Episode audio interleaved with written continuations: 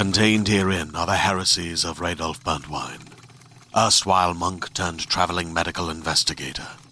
Join me as I uncover the blasphemous truth of a plague ridden world that ours is not a loving God, and we are not its favored children. The Heresies of Radolf Burntwine, coming January 2nd, wherever podcasts are available.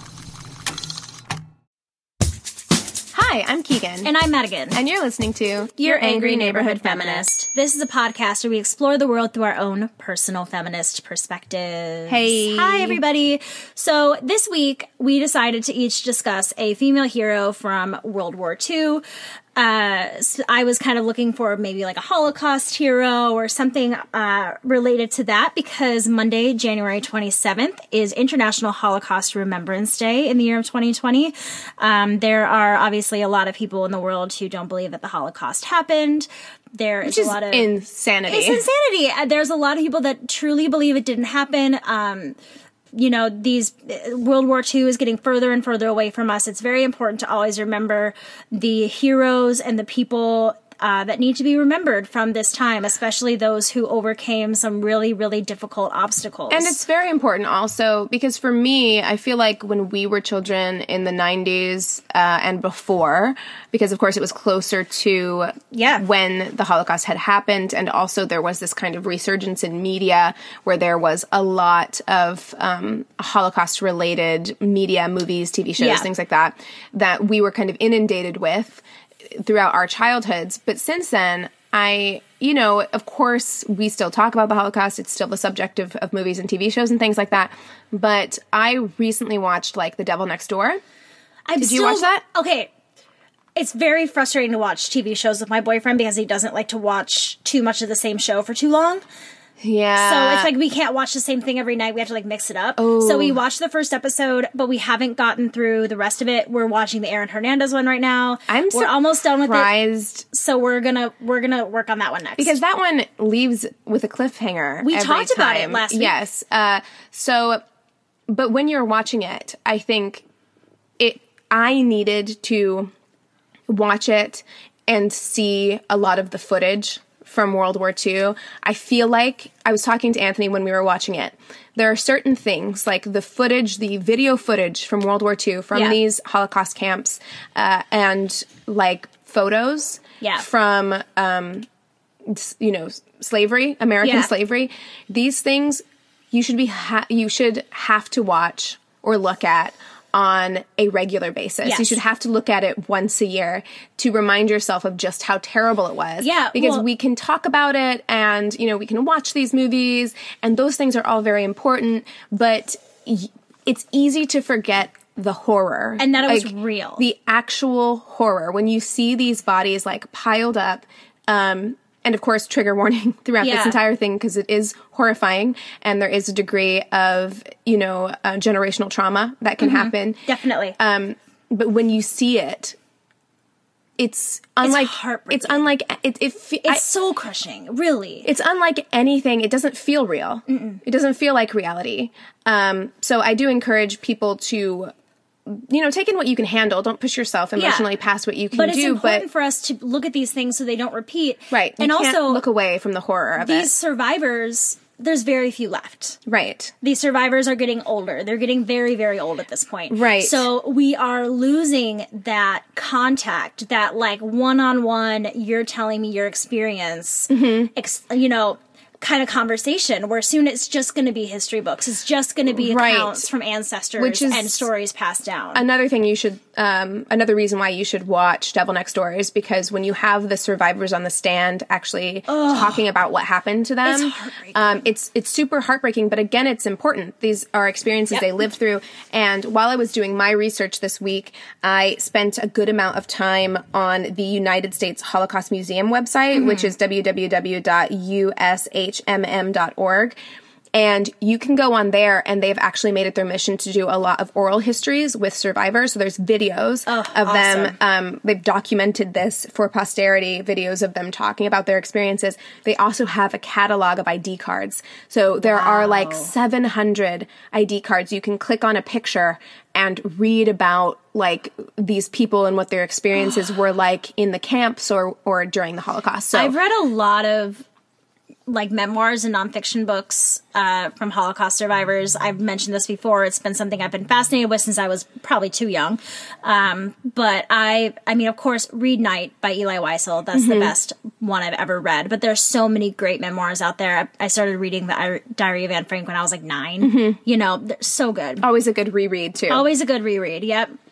So, do you want to kick us off? We, we're also very aware that we just did a, a feminist fave. Yes. A couple of weeks ago. But this one is always good to do um, because there were so many um, heroes, heroines of the Holocaust. it would be hard to do it and just be like a heroes episode of the Holocaust. It's I feel like I like it when I can go in depth on one person that we Right. might not know the story of. agreed, agreed. Yeah. So that's why we're doing it. Because I asked Keegan too. I was like, I know we just did one, but I feel like it would be good to concentrate on one specific Right. We wanted to do something. Yeah. Uh, and so this was a, a good, you know, Yeah. thing for us to choose to do. Yeah, I think so too. All right, I am going to be talking today about Hanni Weissenberg. Okay. Hanni Weissenberg was born on March 16th, 1924 Ah, in a fellow, Berlin. a fellow Pisces. Hello. Oh, really? Uh, just nine years before the Nazis came to power. Her father, Felix, was a photographer and believed his family was as German as they got, and being German had nothing to do with religion to them. He was like, there was a very liberal family. They were Well, like, of course. we are Germans through and through. Like, your religion does not have anything to do with your nationality. It doesn't. Like And- there are and people oftentimes forget that, especially like with the like Islamophobia that we have in this country. Yeah. Where people who are Muslim Americans are somehow less American. Yeah. It's just like no, a lot of these people they were born here just Yep. like us. They're they American. they watch football every Sunday just like us, you know, Yep. like they're Americans. it's very, yeah, well, so he had the right idea. He's like, I'm, I'm a German. Right. You know, I'm not just Jewish, I'm also a German. The Nazis made Felix a forced laborer on farms, and he soon dies from exhaustion after that. And then Hanni's mother, Alice, dies of a heart disease in 1942 because there was no medical help for Jews. She was like incredibly distressed, mm-hmm. and there was no one to help her. And so Hanni is now an orphan. Her grandmother was then deported to Theresienstadt. I'm going to say, I will say a lot of these German places wrong. I Sure. apologize. I tried to write this one out phonetically, and I don't even know if I'm still saying it right. Uh, she was transferred to a concentration camp where she was murdered. And Hanni would later say that she was glad that her family died so early because it saved them from seeing a lot of horrible Right. things, which is so sad to think about because she's almost like, I, I didn't want my parents to struggle like I did, you know. I mean, So- and obviously she came out on the other side of it, but that truly does go to show you the horror that these people experience. Exactly. That it's almost like I would, I would rather have died and not had to experience what I experienced. Yeah. Yeah. So, well, spoiler, she never goes to a concentration camp, and that's Oh. part of what's crazy. okay. So, all right, Hanni went to school until 1939 when she graduated from primary school. She then worked as a nanny for a Jewish family for about a year and started an apprenticeship as a cleaner, but had to quit her job after a few months because at the age of 16, you were made to go then go into forced labor. She worked in a textile factory that made parachutes for German Wehrmacht. Wehrmacht? I don't know. Is that just like the the war movement? Uh, yes, it was for like German soldiers. At 18, Hanni was alone in her home when the Gestapo pounded on the door. It was 1943 and the German police had evacuated all Jews from her apartment building. Hanni was then at the doctor's before because she had an injured finger. So at this point, she's actually living with another family, which I believe are named the Most family. Um, and so she comes home to an empty apartment. There's nobody there and she's 18 years old. All of a sudden, she starts hearing a pounding at the door and German soldiers screaming at her. She had been gone. She had just missed when they had evacuated everybody from the building. So the Gestapo started ordering for her to open the door, but Hanni did not. She is known to be a timid rule follower, saying it was very difficult for me not to follow that order. One has to really hold on in order not to be obedient when such a strong demand comes. Eventually, the Gestapo left, figuring no one was home, but Hanni was not safe there. Hanni then hid in the building's stairwell. She was wearing a yellow Star of David on her coat, and she had only her coat and her handbag with her. She says, I walked the street in cold blood. I had no plan, but I knew I shouldn't be noticed. That's my best protection. Eventually, she got to the nearest subway and then she showed up on a non Jewish friend's doorstep. It was the mother of the home who gave Hanni the idea that would save her life, and she suggested that she disguise herself. Hanni then spent three days at the hairdresser dyeing her dark hair to a bright blonde. Oh, God, so hard to maintain. I know it's so hard to maintain. the maintenance. She just spent three days at the hairdresser. I mean, Also, as if they're, I mean, I know what she's doing, and it makes sense because people have such a narrow view of um, other human beings. Yeah. But like, there were blonde Jews. yeah, she's Yeah. Hannah Montana-ing it. Yeah. I don't know. There were blonde Jews, but she, but it wasn't necessarily just that she, um, she wasn't trying to, I mean, obviously she was trying to disguise that she was Jewish, but she was trying to create a whole new identity. Mm-hmm. And if she were to keep her hair dark, it would be harder for her to change her identity. Sure. So to disguise herself even more, she renamed herself Hannelore Winkler. She says part of her transformation was letting go of fear. She's quoted to say, Fear is a luxury I could not afford. Of course, I was worried that someone would still recognize me. But if you are scared, you become insecure, and that is really more dangerous than anything. For the next year, she stayed with various families in the neighborhood. She would help take care of the children and do jobs around the house to earn her keep. All the while, her finger was still badly injured, but she couldn't go to the doctor because they need your personal information. Um, at that time, she lived with a family in Charlottenburg, and she did so until 1943. At the time, she let people believe that she had lost her home in a bombing, which was very common for families in Germany. One of Hanni's favorite things to do during this period was go to the movies. It was dark and she felt safe. One day at the movies, she met a handsome man named Oscar Kolzer, who had recently been drafted into the army. Oy. I know, right? Before he left, he asked Hanni if she would please keep visiting his mother, Victoria, who sold tickets at the theater. She confided in Victoria and they grew a mother daughter relationship. Victoria and her husband kept uh, Hanni in their home until the end of the war.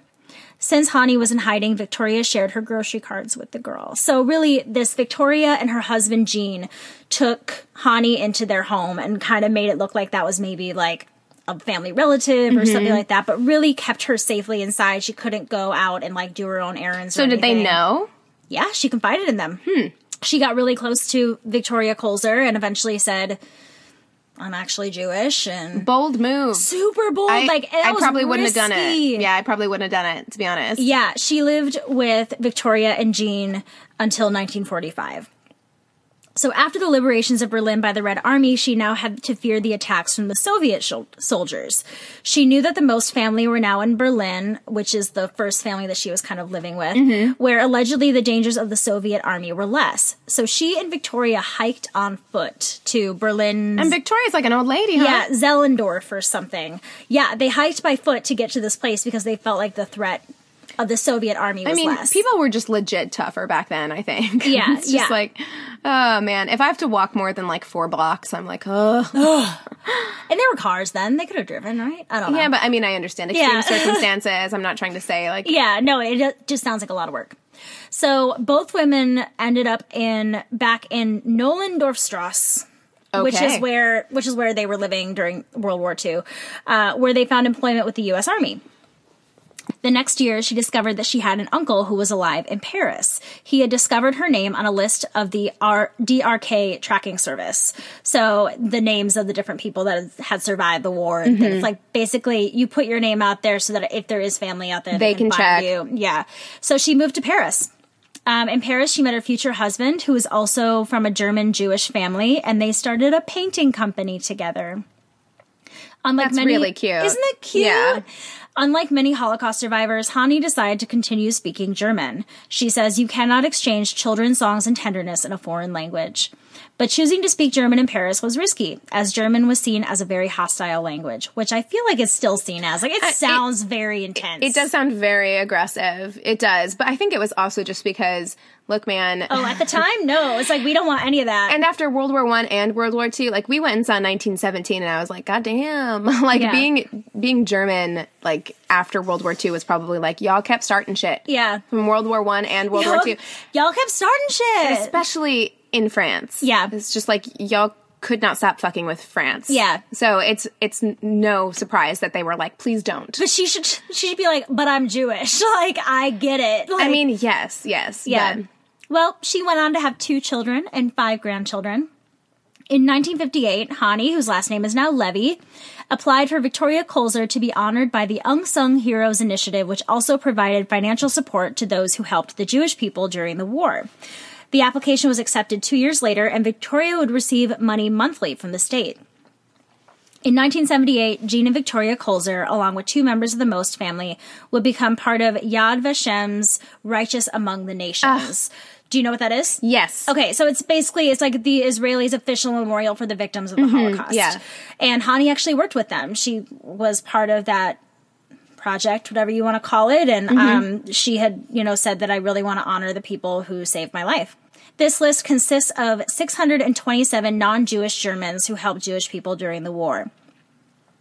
In 1983, she wrote a 13 page report on her survival, which is now in the German Resistance Memorial Center. After the war, she stayed in touch with her home country of Germany, giving speeches at schools and the German Resistance Memorial Center in Berlin as a contemporary witness. She was also involved in the installation of a plaque for Victoria and Jean Kolzer in the courtyard of the house she was hidden in. It was unveiled in 2010. She laid four stumbling blocks next to it representing her relatives in 2011. In 2017, she was contacted by Claus Räfle, who asked to, uh, her to help him on his semi documentary film, The Invisible We Want to Live. And I was trying to watch this, but I didn't get to this week because it was really like, you got to be in the right mindset to watch these movies. And I usually only have time at night, and then it's something that Max and I have to agree upon. And I usually don't want to watch something super heavy before Right. bed I unless know. I have the time to watch something a little more positive. So I didn't get around to watching it, but I really would like to. It's a film in German. Mm-hmm. What's it called? The Invisible. The Invisible We Want to Live. So it's it's about four Jewish people who were hiding in plain sight Mm-hmm. in Berlin. So it's all about the people who like had to disguise themselves. That's and fascinating. Never left Berlin. Like That's amazing. What's crazy to me is like, I know I feel I feel like I was kind of getting through the story really quickly, but I want to really have everybody put their mindset to the fact that she was staying somewhere that was being bombed, that was so oppressed. Her friends, her family, everyone was gone. She made the decision to trust this one woman who easily could have turned her in. Right, because also, which we'll get to in my story a little bit, um, it can't be overstated the bravery of the people who helped people oh, because Oh, yeah. not only were they at risk of punishment of death, but their whole families were. Yeah. And it's especially risky for this woman because her son is in the army. Exactly. So the repercussions for her family could have been devastating. Very, You and know? for and for her son, like Yeah, that's what I mean. Her yeah, whole her yeah, whole family like it's for, for herself, for her husband, for her son, like literally, like they they could all be put to death by law yeah. for helping her. Yeah. So it's it's amazing. It really is, and it does go to show you like look, I understand the feeling of self-preservation, but anytime you have a moment in history like this, right, where you see people, like when you talk about the Underground Railroad, when you talk about um, people who helped Jewish people during the Holocaust, like you can really see that there are people who are truly willing to do what's right. Yeah. And so again, not to spoil anything for for the devil next door, but like his family very much is still kind of like because you kind of was he or wasn't he this guy from the Yeah, Holocaust yeah. like through this entire time, whether or not he was a, a guard at one of these concentration camps, Right. And basically, at the end, my determination was like, even if he wasn't this person, He was he there. he was definitely working in one of these concentration camps, Right. And his family is kind of like his grandson's interviewed, and he's like, well, he did what he needed to do to survive, and it's like I understand what you're saying, I understand Mm. Yeah. the sentiment of like living in an oppressive regime, but there were also people who despite yeah who despite being in physical danger decided to do what was right instead and you even know? being raised you know there's i read a book a while ago about a it was a memoir of a woman who was raised in like hitler's youth Mm-hmm. he was raised like in his hometown there's always that choice and i think that people oftentimes forget that like a lot of people when we're talking about slavery and the founding fathers they're like well it was of the time it was what and i was like look there were abolitionists even then Yeah, there so were. there were people who Hamilton. knew, who knew what was right yeah you know yeah um so this film was huge when it came out and it made hanni sort of a celebrity she started giving interviews for newspapers and magazines and tv stations in 2018, another memorial plaque for the Kolzers was installed on the portal of the house in Nollendorfstrasse. Lindosstrasse. I'm not saying it right. I'm doing my best. Okay. On January 28th, 2018, she spoke at the Federal Party Conference in Hanover on the occasion of the Day of Remembrance for the Victims of National Socialism. There, she warned about history repeating itself. She says it used to be said that the Jews are to blame. Today, it's the refugees. And I thought that was something really wonderful that she was able to tie in something that she went through in her childhood and her formative years and was saying, look, we don't want this to happen again with the refugees that are coming into, you know, the US country and Right. all, all these things. Um, she died at age 95 in Paris on October 22nd, 2019. So she literally Recently. just passed away a few months ago. Yeah. yeah. The year of her death was also the year that she was honored with the Order of Merit of the state of Berlin and the Federal Cross of Merit First Class. It is important that Hanni survived because contemporary witnesses to the Holocaust are so important. And of course, about 1,700 Jews survived the Holocaust in Berlin. I shouldn't say, of course, like, of course it happened, but of course I have to mention it. Yes. 1,700 Jews survived the Holocaust It's Not very many. in Berlin. In Yeah. Berlin. Like they stayed but the fact that there was that many that stayed in Berlin.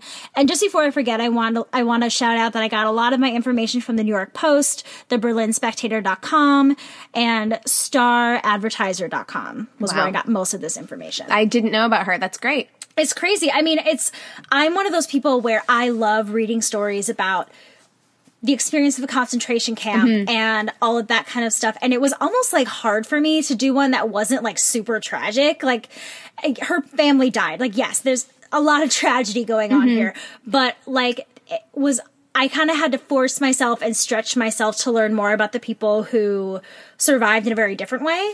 Right, because I, I do think it becomes.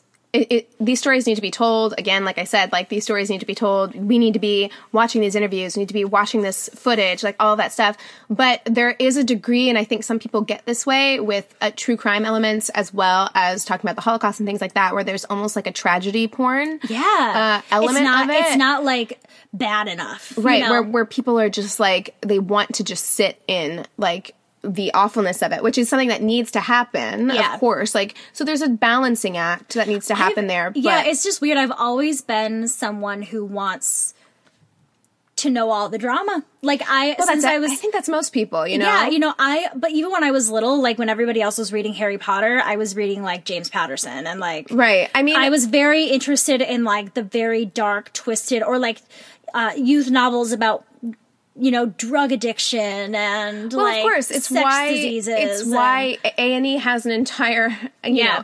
know it's why people watch hoarders it's why people watch intervention it's why people watch anything about true crime uh, it's Yeah. because we as human beings have this fascination about like other human beings and what we're capable of Yeah. you know and why we are the way we are and people who are different from us Well, and like also, how like- things can become the way they become you know and also we want to learn about the strongest will. I Yes. feel like, you know, I read a lot of stories about abductions because that's like my biggest fear is being abducted not by aliens by other human beings um and a lot of these stories are like memoirs of people who have survived them and for me it's like it's fascinating to read about how the human spirit can withhold Yes. so much tragedy and so much pain and still get through it it, it is it's almost and i don't want to say it this way because i understand it does become tragedy porn inspiration Yeah. porn like all these other things but there is something to be said about like knowing what we're capable of what human beings are capable of both on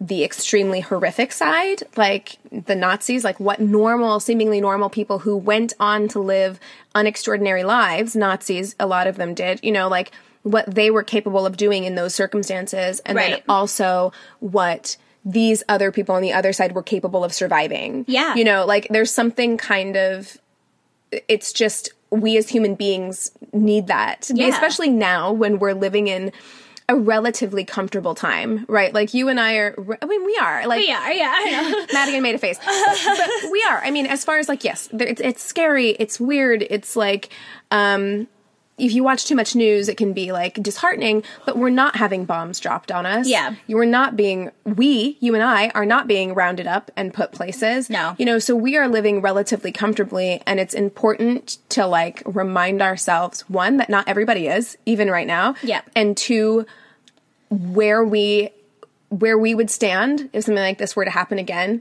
to always do what's right Yeah. and what we can withstand Yeah. You know what I mean? And my story will also touch on that. I I think those are three really great points, and also the fact that you know Hanni Weissenberg or Hanni Levy brought up um, the refugees, Mm-hmm. and really, you know, we drew that conclusion when we were really discussing these um, internment camps Yes. that the refugees are being put in. how Literally concentration camps. They are like Yeah. history is repeating itself.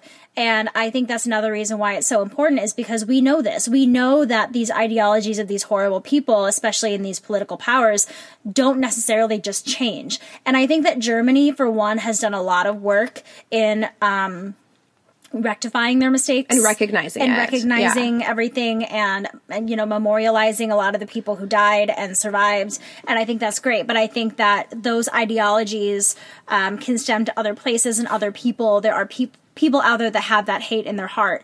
And for people like you and i and for our listeners to hear these stories it's good to know what to look out for be aware that a lot of these ideologies still exist. So when history repeats itself we can be on the right side of Right, history and call it out because I remember whenever a lot of that stuff was really first starting to come out about the separation at the border and Yeah. the internment camps and things like that, uh, where people were saying, you know, I remember when I was a kid, a lot of people liked to talk really big about like, well, if I had been alive during the Holocaust, Oh, I I would have would've- done this or that. And it's just like, well, what are you doing right now? Because history will look back on this. Yeah. And if you are one of those, if you can look at Nazi Germany and say these people were complicit, shame on them, Yeah. and then at the same time say, well, I think what's happening at the border is fine. Yeah. Then then you're being hypocritical Absolutely. Absolutely. okay, so the woman that I'm going to be talking about has been called the female Oscar Schindler, which I always get kind of weird when people are like, "It's The female version, Yeah, exactly. yeah. The female this or the African American that, and I'm just like, well, we could just, you know, she did her own thing. Yeah. but it does give a good illustration of I was what just she was gonna about. say, yeah, you're, that's a good indication of what we're about to learn. Absolutely. So, um, her name is Irena Sendler, and she was born on February 15th, 1910, in Warsaw, Poland. And although they were not Jewish themselves, their community was very like intermixed. And her father was a physician and humanitarian, and his name was Stanislaw, and he tended to. Santa Claus? no, no, Stanislaw. Oh, Stanislaw. I was like Santa Claus? Santa Claus. like not Santa Claus. You're like Santa Claus. Amazing. The coincidence. no. Um, Stanislaw, and he was a physician. He was also a humanitarian. He tended to Warsaw's poor uh, residents, including Jewish families, free of charge. So Yeah. He he would realize that, like, even though he was a physician, he could see that, like, everyone deserves, Deserves medical medical care. It's Yeah. almost like healthcare is a human right. Maybe, possibly. Isn't that interesting? Crazy. so forward thinking, Stanislaus. But when Irena was seven years old, her father died. No. Yes, I know. He contracted typhus from one of his Oh. patients. And the Jewish community, because again, they were so intermixed Yeah. and he had done so much for their community, she had spent so much time within their community. Yeah. They kind of rallied and they went to her and her mother and they offered them financial help. They were like, we'll help you. And her mother, though, Janina, you know, she was a little proud and she Yeah. didn't accept their help, but there was that kind of, I, I just say Support. that, yeah, to illustrate the relationship that all of these people had with Yeah. each other. Um, she began studying law and Polish literature in the 1930s. Yeah. And when she began studying at, I think it was the Warsaw University, University of Warsaw, yeah, she opposed the ghetto benches that had been put in, uh, at the university. And I actually went to the Wikipedia page and read what that was. Mm-hmm. Yeah. And it was a practice that was done at a lot of universities that was um, to segregate out the Jewish students from the non-Jewish students. So, So, like, if they were out in the courtyard, they were to sit on like a certain bench. no, no, no, like uh, lecture halls. Lecture halls. yeah, it. so they were to sit at a, on a certain like area in the the lecture halls, and they also had identification cards that would say either Jewish or non-Jewish on their identification cards. Stupid. And she got in trouble often for what they called her judophilia. Um, what? yes, like she had this um, obsession well, they called it an obsession, but she called it just kind of like a sympathy Yeah, towards or- the Jewish people. or an appreciation. Or an appreciation, Yeah. exactly. Or like, hey, maybe they're just people. Yeah. Also that. You know. Uh, and she actually got in trouble once for defacing the non Jewish portion of her identification card. so she was a bit of a rebel. She got in trouble constantly. And when she finally did leave school, she was repeatedly refused empo- employment in the Warsaw school system because of negative recommendations issued by the university. And they um, ascribed her as having radically leftist views. So I mean, so basically our best friend. Yes, she was like just super progressive. Yeah. She was like down with the Jewish people. She was and a rebellious as fuck. yeah, she was Yeah. she was pretty outspokenly um communist socialist. So Yeah. um she began to be involved in several socialist and communist groups and movements, and eventually she got work in the legal counseling and social help clinic, clinic called the Section for Mother and Child Assistance at the Citizen Committee for Helping the Unemployed. And she published two pieces in 1934, both concerned with the situation of children born out of wedlock to mothers out of wedlock. So she became a social worker essentially, like throughout this time, actively involved within like socialist groups Okay. who were doing a lot of social work. Okay. Uh, she worked mostly in the field, crisscrossing Warsaw's impro- impoverished neighborhoods, and her clients were mostly socially disadvantaged women. Those are Okay. most of who she helped during this portion of time. Wow. So when Poland was invaded in 1939, she was 29 years old. And at this point, she was employed by the welfare department of the Warsaw municipality. And the German occupation authorities ordered Jews removed from the staff of the municipal social welfare department where she was working, and they barred the department from providing any assistance to Warsaw's Jewish citizen- citizens. Mm-hmm. So at this time, they gathered around 400,000 Jews and they put them into the Warsaw Ghetto. So the Warsaw Ghetto was the largest ghetto um, that was constructed of Jews during the Holocaust, and it was a very small portion of the city. It was only about the size of New York Central Park. So you've got 400 to 450,000 They're people. living on top of each other. Right, like living Yeah. in an area the size of Central Park. Yeah. Not very big at all. Um, and they sealed the area in November of 1940. So, as employees of the Social Welfare Department, um, Sendler and several other colleagues, there was another woman uh, who had the last name of Schultz, they gained access to special permits for entering the ghetto to check for signs of typhus. So the Germans were concerned. They didn't really care, of course, whether Yeah, or not they got sick. yeah, whether or not the people within the ghetto were sick and Yeah. dying, but they were concerned that typhus would spread outside the ghetto. So they allowed a certain number of social workers to go in and work within the ghetto to um so selfish. yeah, it's awful. Yeah. It's like they could be sick, but like I don't want to get sick. But so on the plus side, um, she was able to smuggle in kind of other like healthcare Love and it. blankets and clothing and things like that. And while she was working within the ghetto, she wore a Star of David as a sign of solidarity with the people within the ghettos. That's amazing. Yeah. So the the situation in the ghettos, they quickly deteriorated.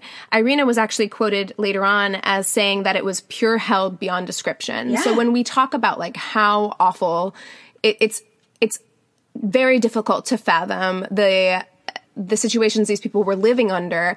And in several of the articles I read, it was also very sad because a lot of these Jewish people and Jewish populations knew what the alternative was. Mm-hmm. So being in the ghetto made them feel safe, Yeah. at least. But it was still absolutely horrid conditions. Absolutely. There was Horrible. very poor hygienic conditions. Yeah. There was a lack of food. There was a lack of medical supplies. And it resulted in high epidemics and high death rates. It did, yeah. So a lot of people died from illness. And like I said, when she was kind of moving in and out, she realized that she could smuggle in more supplies. So she was supposed to be checking for typhus, but she would also check for other illnesses. And she had managed to smuggle in um, medical supplies so she could treat other illnesses while she was there. Yeah. Also, because people were very sick and their clothing, you know, of course, a lot of germs, bacteria. I mean, probably even like lice.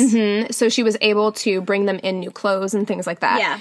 Um, she was determined to do more than just bring things in. She also realized while she was there that it might be possible because she was take, going in and out with a ambulance Yeah. to smuggle people out. Yes, girl. So this became an urgent priority for her.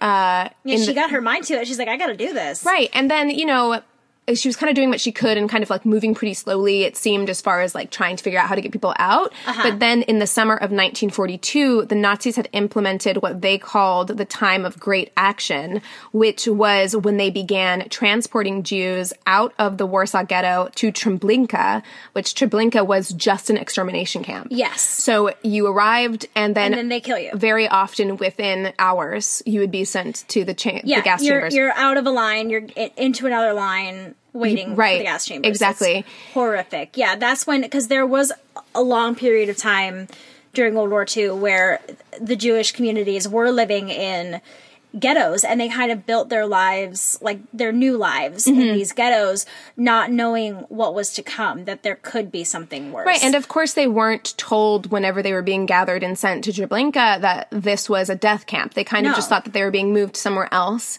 So um, they just didn't realize that a good number of them, and in fact, um, let me see here.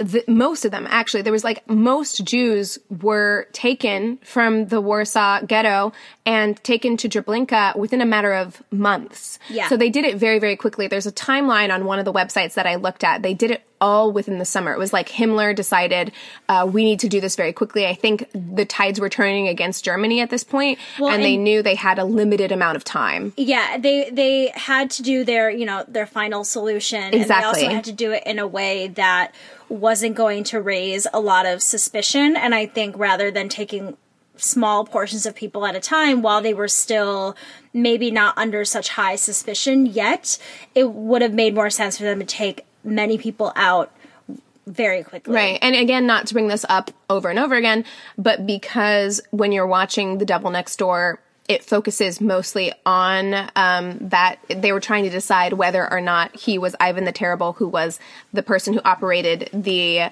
gas chambers in Treblinka. Yeah. So they show a lot of um, footage from Treblinka, and it, it cannot be overstated the mountains of bodies. So they were literally taking these people, loading them as much as they could onto trains, and then sending them to um, to Treblinka to be exterminated. So um, since October 1941, so in October of 1941, there was a law in Poland that was stating that anyone who offered aid to Jews in any way would not only face death themselves, but their family would also face death. So that went into implementation in October of 1941. Yeah. So she was, it was a great risk what she was doing. Uh, at this time, she joined the Polish Socialists, which was a left wing branch of the Polish Socialist Party, PPS, where she was known by the name of Carla. And she began searching for places, um, searching for homes for escaped Jews to hide in and began issuing fake documents to residents in the ghetto to help prepare them for departure. So over four years, she and her colleagues faked over 3,000 documents. And while she was in, she was able to smuggle them into the camp. So while she was like checking them for illness, and getting was, Mm-hmm. getting them prepared for their new documentation filling Yes. them in on what the next step is going to be yeah, and giving them their new documents. yeah. it. Which I mean, high risk because if, if incredibly high risk 3,000 documents, if one of those documents was found, it would take just one person telling them that you were the one who did it Yeah. uh, for you to be put to death. if I remember correctly, there were soldiers in the ghettos too, weren't there? I don't know. Oh, I- you mean like like actually in them or Like, like, German soldiers. I yeah, I don't know. that would like roam the streets and stuff. oh, I'm sure. yeah, yes, I'm sure. I feel like that too would monitoring be- them, right? Yeah, I feel like that too. You're you're not just dodging people outside of the ghetto. You're dodging possibly anybody coming in. I don't know. I feel like I've read stories where people living in the ghettos were talking about the soldiers walking around. I'm absolutely sure there were guards. Yeah, yes, yeah. I'm sure there were guards within the ghettos. Yeah. So Irena and her associates began organizing for children to leave the camp, and they were able to gather funds from several remaining Jewish associations and then Christian organizations also organized travel and safe houses along the journey. And while Irena wanted to prioritize the most needy, which were, of course, orphans, people whose parents had been taken to Treblinka or killed, um, there were several benefactors who wanted her to prioritize children from prominent families first. Of course there were. Of course, yeah. Because, yeah. So Jesus. Żegota, which I'm not sure if I'm saying that right, is the Council to Aid Jews, and it was an underground organization that Irena became a prominent member of, and she went by the name Jolanta uh, within this organization. So she had code names within the organizations she was in. And, yeah. she, and it's different code names too, which Right. is smart. Yeah, yeah. And she was appointed the director of Żegota's Department for the Care of Jewish Children. And Irena would drive an ambulance to enter the camp. And after treating the residents of the camp, she would leave with small children and babies hidden in bags, suitcases, packages, and coffins. And that is coffins. That is so it's so heartbreaking in a way because she's she's focusing on the children. Can you imagine being a mother Yes. and working so hard to protect your child and mm-hmm. knowing that this is going to be the way to possibly save your child's life, but you also are like, I'm putting my child in danger. I can't personally watch over my child anymore. I might be gone, and my daughter, I don't know what's going to happen to her. Right. No, exactly. And in Like fact, that is such an intense experience yeah. to go through. In fact, she recalls heart wrenching conversations as families decided whether to send their children out into the city where discovery meant death. And when parents asked her whether she could promise that their children would be safe, she replied that she couldn't. no, Uh, because you can't. No one is. No one is safe. She's not safe. And that's exactly right. She Yeah. said that she didn't even know whether she herself would make it out alive of the ghetto every Yeah. day. Like, so she couldn't guarantee their No. safety. And especially these are children and babies. So if they make too much noise, if there's anything like that, it's like there were so many risks involved. Yeah. Um, all she could offer was the promise that she would never stop working on their behalf to protect and then one day unite them. So in the end, about 2,500 children were smuggled out of the Warsaw ghetto, Wow. with at least four to 500 being smuggled out solely by Irena.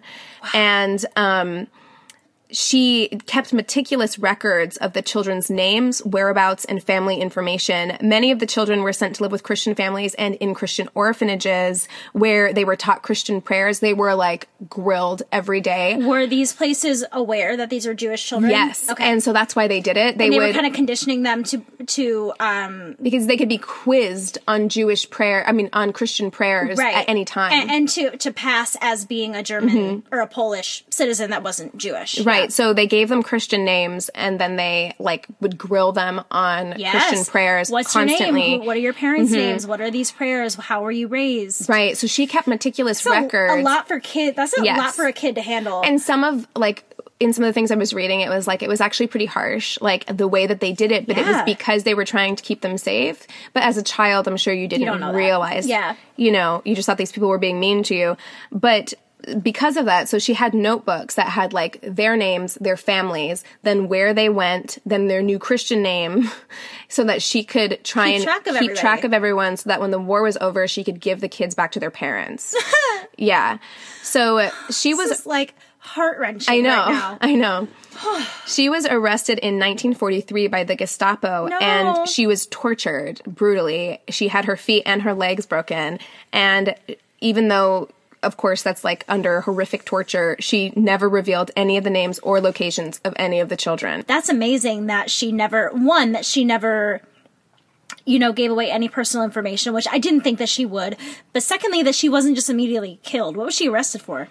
Uh, I think she was re- arrested on suspicion that she was smuggling people out. How was she not just killed? Well, because I think they wanted the names of where these people were hiding and the- who was helping them because like those people should all be put to death as well. So they, they wanted to go after them. They wanted to go after the people who were helping smuggle them out, uh, the, the families who they were now living with, and they wanted to go get those kids, right? Because like the Nazis' final solution was serious. They weren't just going to be like, well, we just got Jews wandering around pretending Yeah. to be Christians. Like they wanted to go get them. I have so many questions, so I want you to keep going so I don't ask preemptively. Okay. Go. So, because of this, because they tortured her for a significant amount of time and she never gave anything up, she Yeah. was sentenced to death. okay. But she managed to survive because members of the Żegota bribed the executioner at the last minute and he allowed them to escape. Like, he, he basically, like, tur- they bribed him with money and he, like, turned his head away for, like, he's like, you have this much am- amount of time. If you can get her out, then you can get her out. So they I got her need out. a movie of this shit. Yeah,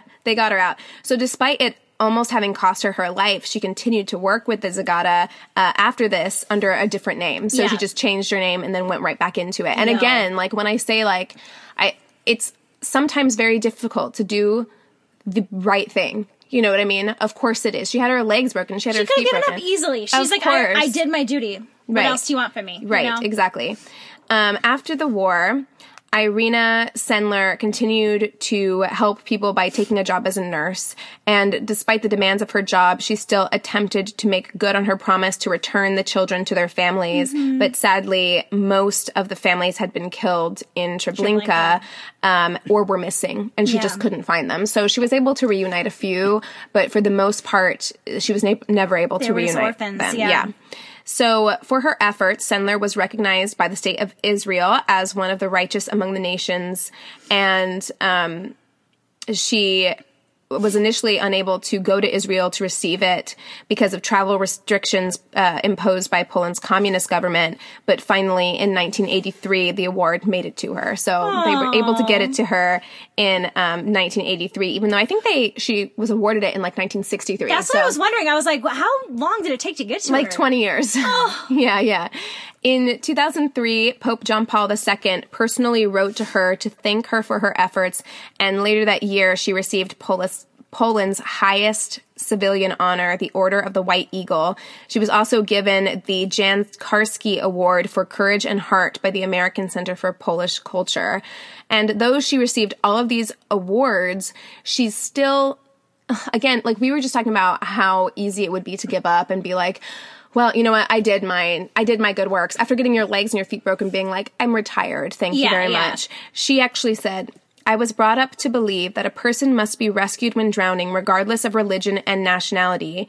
The term hero irritates me greatly. The opposite is true. I continue to have pangs of conscience that I did so little.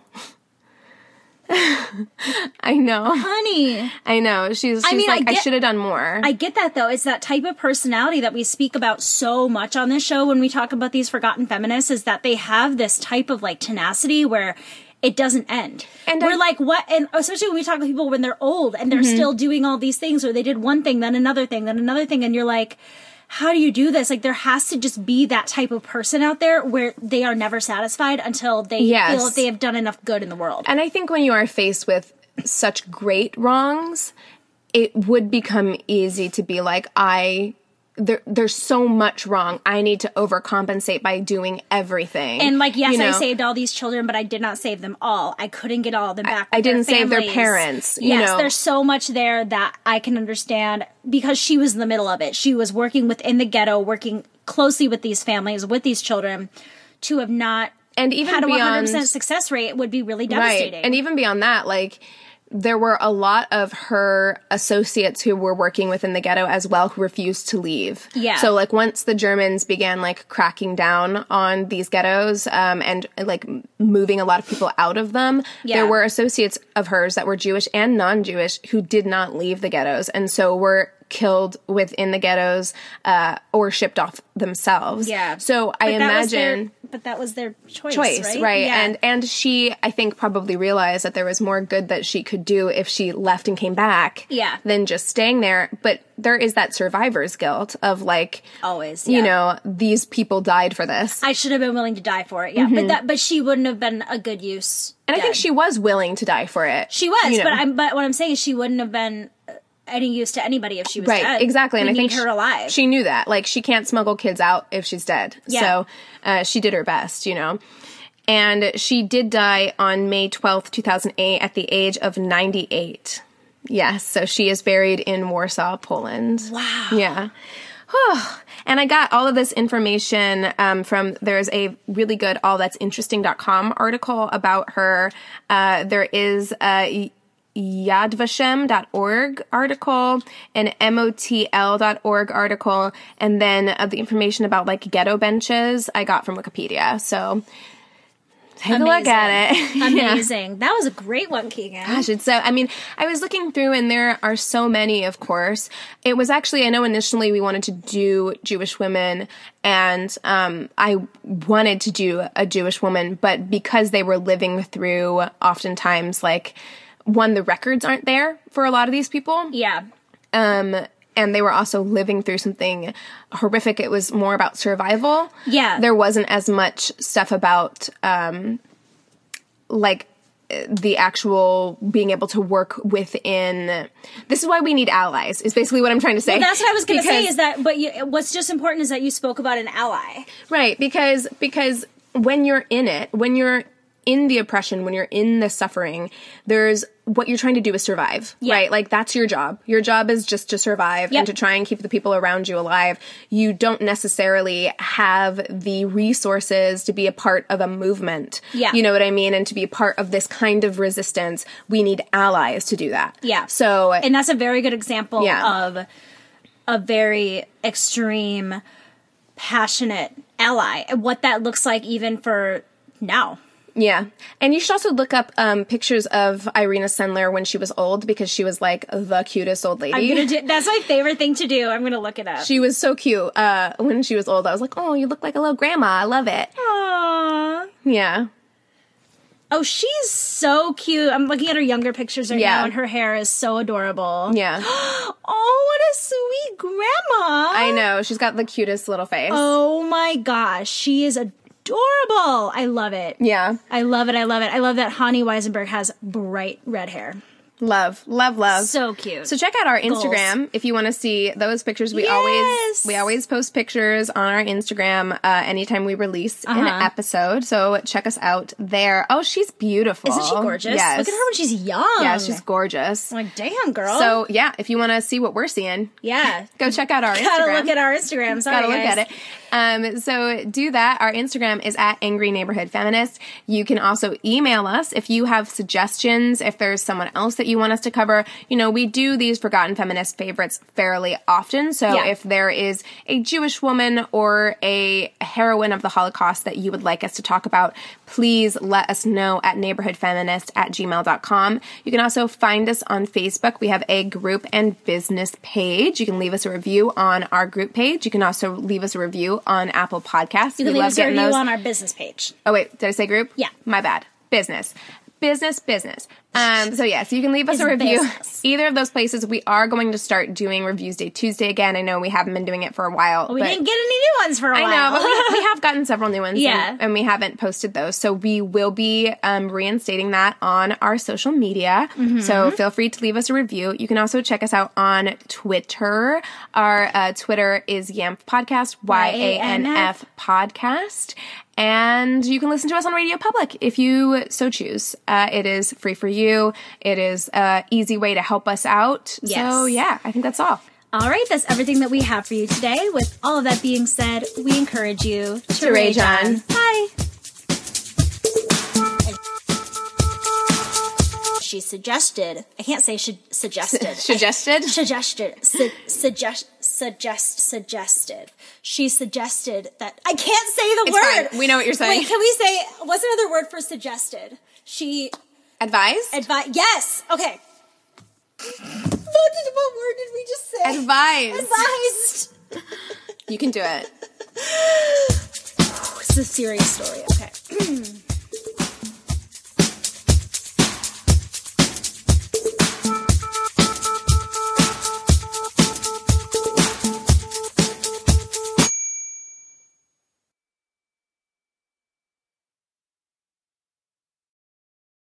Hey there, this is Justin Bartha. I made a funny new podcast, King of the Egg Cream. It has the greatest cast in the history of podcasts with actors like Lewis Black, I'm torn by my feelings for two women. Bobby Cannavale, You can eat it Or if someone hits you, you can put it on your cut. Melanie Lynskey, I wonder what these marvelous things are that look just like boiled chicken feet. Jason Ritter, I can break things and pick locks and kill people. Michael Stuhlbarg, The whole point is to inspire people that they should make themselves better. Ari Graynor, No, don't whet its appetite. What are you, an idiot? me, Justin Bartha, That's not just any egg cream, that's a Lemke's special. and all narrated by the hilarious Richard Kind. This is the story of Harry Dalowitz and how he rose from nothing to become New York's King of the Egg Cream.